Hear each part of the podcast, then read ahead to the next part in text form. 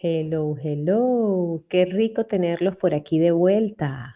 Hoy vengo con el episodio 5 de nuestro podcast Naturalmente. Hoy les traigo una cápsula de salud, algo viral o mejor dicho tendencia. Les hablaré sobre el magnesio. ¿Moda o necesidad? Creo que esa respuesta se las voy a dar de una vez, pero los invito a que sigan escuchando este podcast y entiendan el por qué es una necesidad. ¿Qué es el magnesio? Las señales que pueden ser indicativo de deficiencia. ¿Por qué lo están recomendando tanto? Y porque yo no solo lo tomo, sino que también se lo recomiendo a mis asesorados. Y por supuesto, los tipos de magnesio que hay y cómo podemos tomarlos. Recuerden que pueden enviarme mensajes o preguntas sobre los episodios que ya han escuchado o sobre algún tema que quieran que toque en este podcast a través de la plataforma de podcast o de mis redes sociales. ¡Comencemos!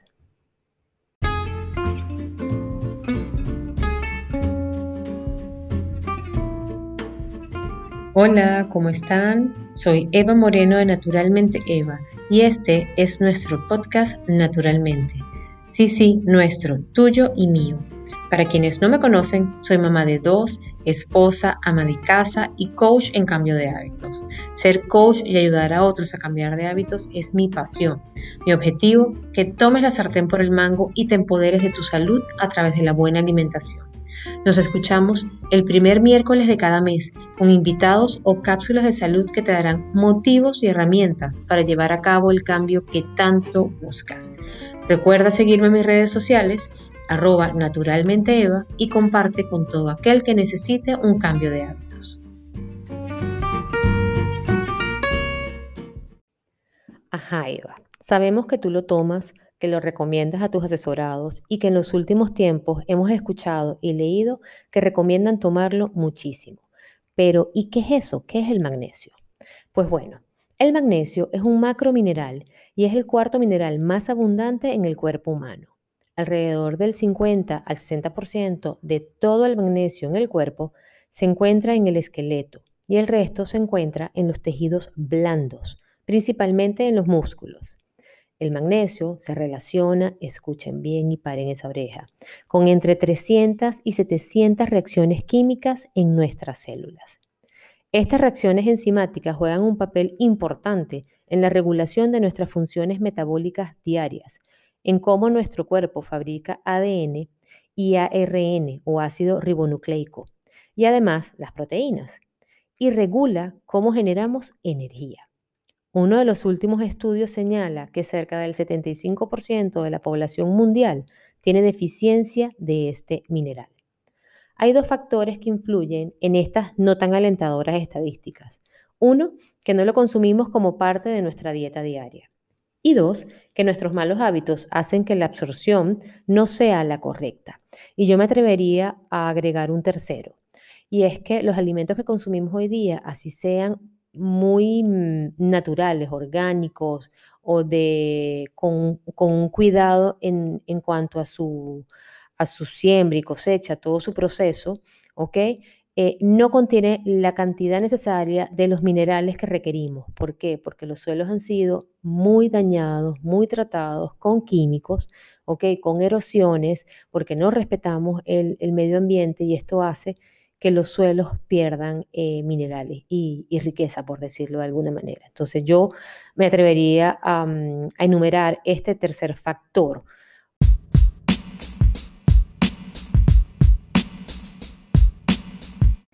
Y bueno, ahora convéncenos, Eva, de que debemos tomarlo. Sí es necesario que nos suplementemos con magnesio. Pues bueno, como dirían por ahí, easy peasy. Primero, es de muy fácil absorción, así que sus beneficios los sentimos de manera inmediata. Además, se ha demostrado que su correcto consumo ayuda a la formación en el músculo de ácido láctico, ayudando a la recuperación muscular y a la oxigenación de los tejidos, mejorando además la función cardiovascular e incluso a reducir la presión arterial. Escuchen bien. También ayuda a reducir los niveles o la acumulación de calcio en tus músculos, ayudándonos a evitar molestias y a mantener la flexibilidad de los mismos. Incrementa la fuerza muscular en el ejercicio hasta en un 20%, ya que moviliza el azúcar hacia el músculo para que pueda ser transformado en lactato y producir así energía explosiva. Además, juega un rol importante, o podría decirse que determinante, en la depresión. Estudios han demostrado que más del 30% de las personas con problemas depresivos tienen un déficit importante de magnesio. La acción del magnesio sobre el metabolismo del azúcar es un factor determinante en el control del diabetes del tipo 2. También interfiere en el control de la presión sanguínea, en la formación de proteínas a partir de los aminoácidos. Ayuda a reparar y crear el ADN y el ARN o ácido ribonucleico que comentamos anteriormente. Ayuda a reducir la inflamación debido a que ayuda a controlar el consumo de azúcar y por lo tanto el estrés o ansiedad por cortisol. Y aquí música para nuestros oídos, sobre todo para las que cada 28 días aproximadamente se sienten tiradas al piso. Ayuda a controlar la inflamación y el dolor del síndrome premenstrual. Mejora el humor y reduce la retención de líquidos. Estoy segura que nuestros esposos y parejas van a preferir y adorar que consumamos magnesio, sobre todo en esos días. Regula y eleva los niveles de neurotransmisión cerebral. Incluso ya estudios lo relacionan con la prevención de crisis de migraña. Eleva la segregación de serotonina y dopamina, mejorando el estado de ánimo. Potencia la sinapsis cerebral, mejorando la memoria a largo plazo. A largo plazo, mis amores, porque a corto plazo, por lo menos a mí, aún me está fallando. Mire, y consumo magnesio todos los días. Ayuda con la formación adecuada de huesos y dientes y regula la coagulación sanguínea, importante para quienes sufrimos de síndromes específicos de coagulación.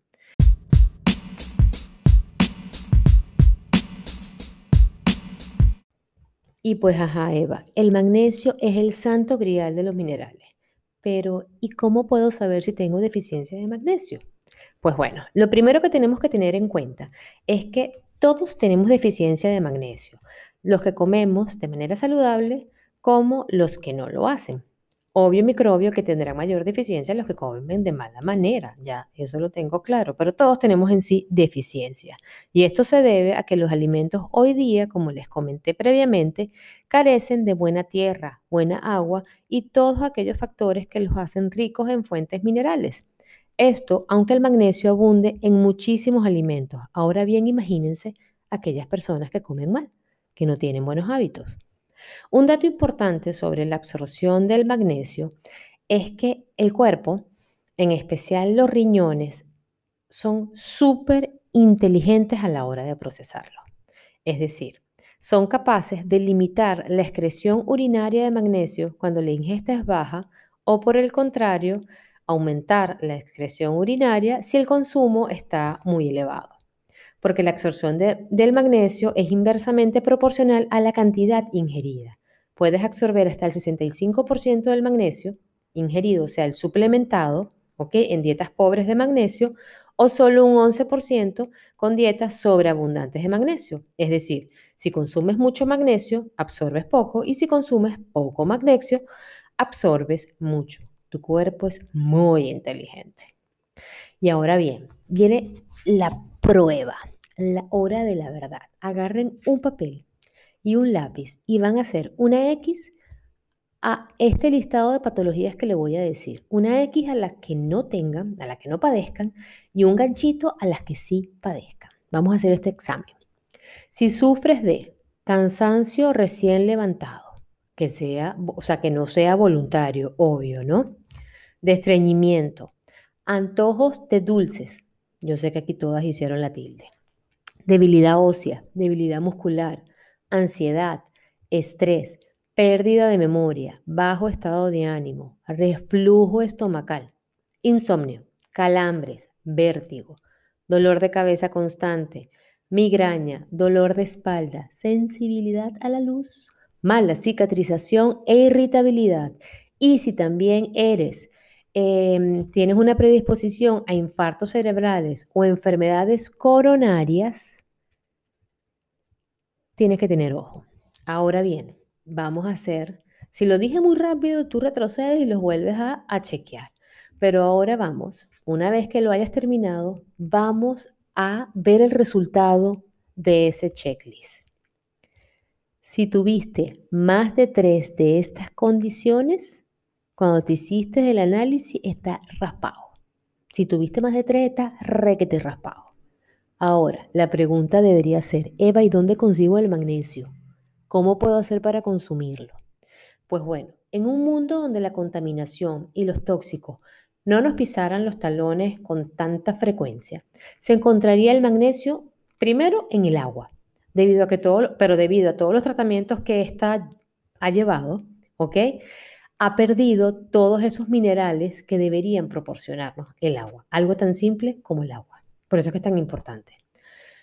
También puedes conseguirlo en los vegetales de hojas verdes, en la espinaca, en la lechuga romana, en la col rizada, la berza, en la selga, el aguacate, las almendras, nueces, me está dando como hambre, avellana, pescados grasos, chocolate negro, escuchen bien, negro puro purito, semillas o pipas de calabaza y lino, queso, tofu, apio, frijoles negros y edamames, ¿ok? En todos estos alimentos pueden conseguirlo. ¿Qué es lo que pasa? Que con la deficiencia que hablamos antes, que comentamos previamente, de la riqueza de los suelos, lo ideal es suplementarnos, ¿ok?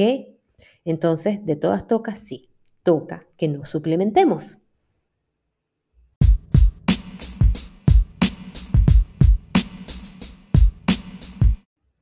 Está bien, ya entendimos. De todas toca que nos suplementemos. Pero bueno, ¿cuál, cómo y cuándo se toma esa maravilla llamada magnesio? Primero que todo, debo aclarar que aunque es un suplemento totalmente inofensivo y como ya les dije, él mismo tiene la propiedad de autorregular su absorción, si sufres de alguna patología específica, primero consulta a tu médico tratante si puedes consumirlo o no. Y ahora sí les cuento que existen muchísimos tipos de magnesio, o mejor dicho, existen varios componentes o minerales que acompañan al magnesio y le dan ciertas propiedades, por decirlo de alguna manera. Me encanta esa palabra, ¿verdad? La digo mucho. Bueno, así soy yo.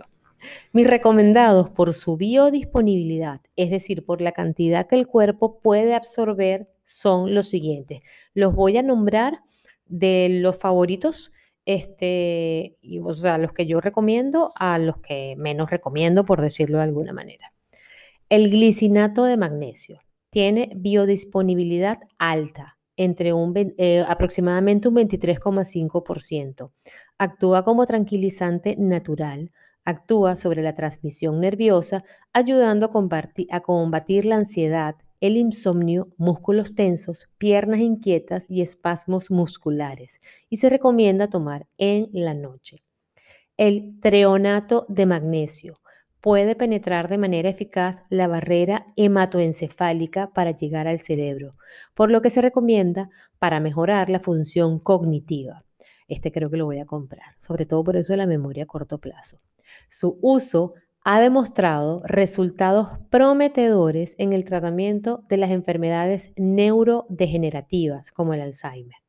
También actúa en la síntesis proteica y de enzimas digestivas, además de proporcionar cierta energía, por lo que se recomienda tomar en la mañana. El citrato de magnesio tiene una biodisponibilidad del 30% y es muy alta su absorción intestinal. Está recomendado para la relajación, dolores musculares y si sufres de estreñimiento, este es el indicado para ti. El malato de magnesio es de alta disponibilidad también, de biodisponibilidad. El ácido málico ayuda a introducir de manera más eficiente el magnesio en nuestras células, siendo beneficioso para la mitocondria. Ayuda en la producción de energía en las células. Si sufres de fibromialgia y fatiga crónica, este puede ser de mucha ayuda para ti. Orotato de magnesio. Tiene muy buena absorción, no afecta el intestino y ofrece protección cardíaca y neuronal. Mejora la insuficiencia cardíaca, la presión arterial alta, síntomas de anginas y las arritmias. También ayuda en el alivio de dolores de cabeza y mareos. El taurato de magnesio, magnesio más taurina. Esta combinación es de rápida absorción en el organismo y es capaz de cruzar la barrera hematoencefálica, donde se ha visto que alcanza niveles altos de concentración en el cerebro. Contribuye a disminuir la ansiedad, la migraña y protege la salud cardiovascular. El aspartato de magnesio tiene buena biodisponibilidad y estudios señalan efectos positivos sobre la fatiga y mejora de la función muscular a través de su consumo, indicado para tratar la fatiga crónica. Existen muchas más, como el cloruro, que tiene buena biodisponibilidad, pero no es el más recomendado, ya que podría aumentar la acidez estomacal. Es indicado para espasmos y calambres musculares. El óxido de magnesio es otra opción, pero tiene mala absorción y es usado para aliviar el reflujo y el dolor estomacal y también el estreñimiento. El sulfato de magnesio, o mejor conocido como sales de Epsom, esta última es recomendada para hacer baños o en crema, ya que se absorbe muy bien por la piel y ayuda a la relajación, dolor e inflamación muscular. Pero como les dije, estas son las que el organismo, las anteriores son las que el organismo absorbe de mejor manera. ¿Qué dosis tomar? Entre 400 y 600 miligramos al día. El cuerpo, como ya dijimos, tiene la capacidad de absorber lo que requiere y expulsar el exceso. Así que puedes probar de menos a más la dosis que les vaya bien. En general, son excelentes para tomar de noche. Solo recomiendo tomar de mañana el que les comenté, treonato, por el efecto energizante que produce.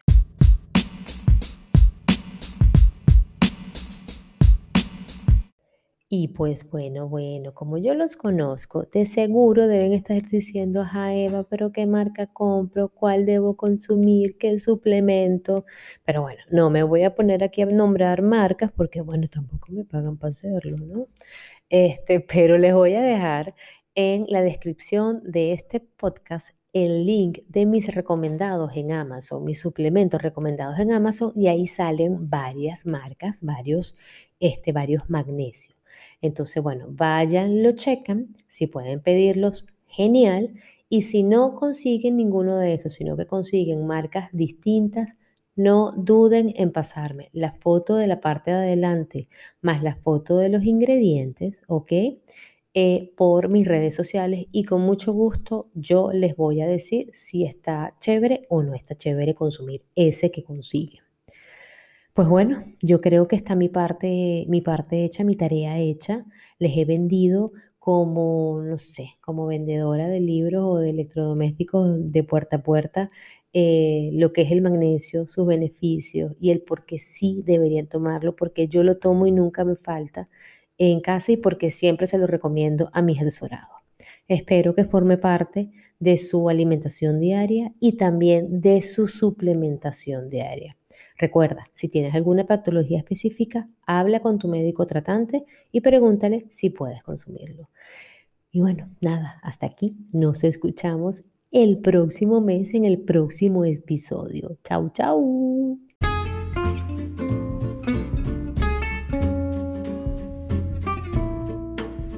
Gracias por tu compañía el día de hoy. Y recuerda seguirme en mis redes sociales, @naturalmenteeva.